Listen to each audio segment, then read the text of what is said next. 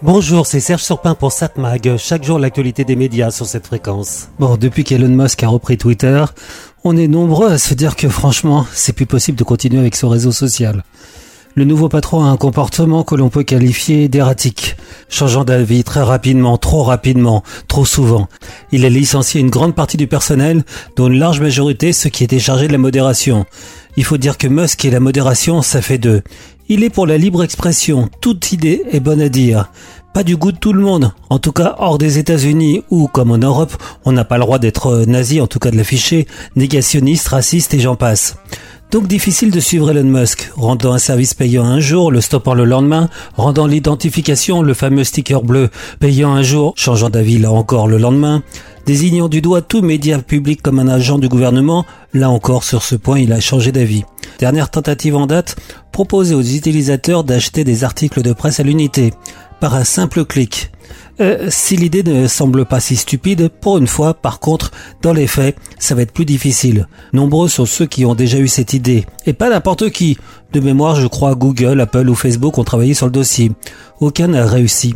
D'abord, il y a un problème de rémunération. Combien sera vendu l'article Et problème encore plus sensible, quel est le pourcentage que la plateforme va prendre et combien ira aux médias mais ce qui bloque le plus, c'est que les médias ne veulent surtout pas dépendre d'un GAFAM ou autre grande entreprise de la tech.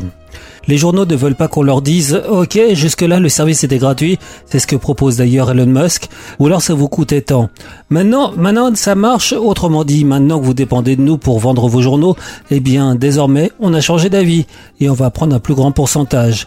La possibilité de chantage est trop grande. Sans oublier que le GAFAM peut aussi se laisser dire bon bah finalement j'ai changé d'avis et on ferme le service, laissant ainsi les journaux dans la panade. Non, il en est vraiment pas question.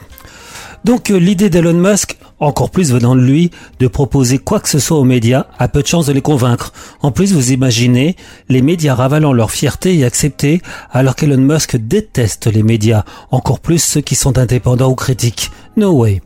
D'ailleurs, en règle générale, nombreux sont ceux qui aimeraient bien laisser tomber complètement Twitter pour passer sur un autre réseau plus fiable. Euh, oui, mais lequel? Avec plus de 360 millions d'utilisateurs, Twitter n'est pas le réseau social avec le plus d'abonnés. Facebook on a par exemple presque 10 fois plus. Mais les abonnés Twitter sont de qualité, c'est pratique pour un journaliste entre parenthèses. Tous les challengers de Twitter ne sont qu'à l'état balbutiant, ils ne sont pas aussi pratiques. Au fait, Jack Dorsey, l'ancien cofondateur de Twitter, obligé par son conseil d'administration de vendre son entreprise à Elon Musk, soutient désormais Blue Sky, un réseau social qui ressemble étrangement à Twitter. Étrangement? Ah oui, pour cause. Blue Sky a été développé au sein de Twitter. Puis Jack Dorsey a estimé que cette branche devait prendre son indépendance totale, un an avant la vente de Twitter. Il a eu le nez creux. Donc Blue Sky pourrait être le concurrent de Twitter, tout en étant plus décentralisé. Au fait, Jack Dorsey estime qu'Elon Musk n'est pas le meilleur gestionnaire possible de Twitter. Ça, on peut le comprendre. Mais il a admis qu'il a été la seule solution de survie pour Twitter. Au fait, bis, euh, Blue Sky recherche des collaborateurs pour développer l'entreprise. Euh, j'ai trouvé cette annonce sur, euh, bah, sur Twitter évidemment. 7 Mag, l'actu des médias. Bon, à voir la télévision ce soir sur la TNT, vers 21h sur TF1, vous avez un téléfilm dramatique, Le Colosse au pied d'argile. C'est avec Eric Cantona, Horatica et Françoise Fabian. 30 ans après avoir été victime de viol par un proche de ses parents, un homme n'a toujours pas réussi à parler et ses démons le détruisent. Papa, je veux plus aller au déplacement avec Dilou. Tu vas arrêter le rugby? Pourquoi tu veux plus aller au match? Je vois bien quand ça va pas. Qu'est-ce qu'il y a? Attends, on a un secret dans tous les deux. Il y a peut-être une autre raison. J'étais comme toi quand j'étais petit. C'est qui? Une proche. César, il faut que tu parles. Toi, quand t'as parlé ça, c'est quoi? Ce gamin-là, tu le sauveras pas si tu te sauves pas toi-même. Donc TF1, le téléfilm Le Colosse au pied d'argile. Arte propose une série à suspense. Rwanda, la couleur du sang. Premier épisode. Une jeune juriste anglaise rescapée du génocide rwandais est amenée à enquêter sur un ex-militaire Tutsi qu'elle pensait jusqu'ici sans reproche. On va peut-être avoir un nouveau dossier. Un costaud. Général Niamoya, bienvenue à la haie. Ça, c'est ce qu'ils m'ont fait. Je n'ai aucun souvenir de ma famille. Tu es ma fille Tu as choisi la mauvaise personne pour s'en charger. Parce que c'est un Tutsi? Tout comme moi. Tu as sauvé une enfant et tu lui as donné une belle vie. Mais pas son passé. Contre l'oubli. Rwanda, la couleur du sang, avec Michaela Cole, votre nouvelle série sur Arte. Donc à voir ce soir à partir de 20h55 sur Arte le premier épisode de la série Rwanda, la couleur du sang. Tous les épisodes sont disponibles sur la plateforme arte.tv.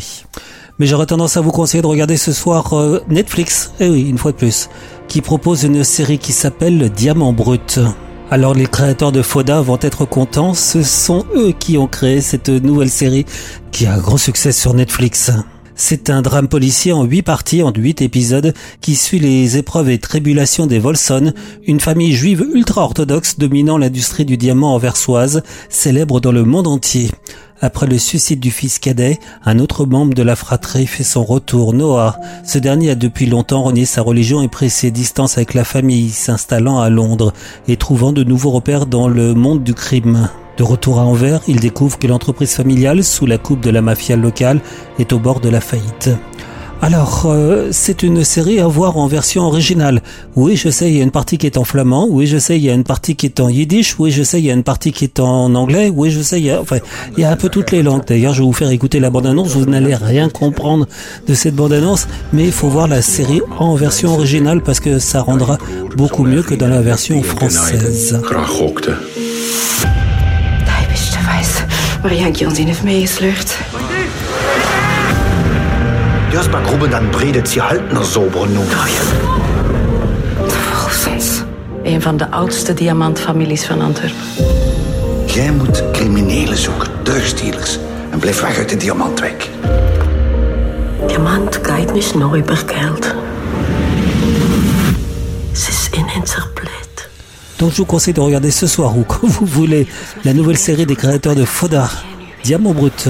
Et puis si l'histoire semble vous rebuter, n'oubliez pas que vous avez certainement aimé Foda, vous avez certainement aimé Shtizal, une famille à Jérusalem, vous avez certainement aimé d'autres séries dans le même style. Différentes, mais bon, voilà. Faites l'essai. 7 Mag, l'actu des médias.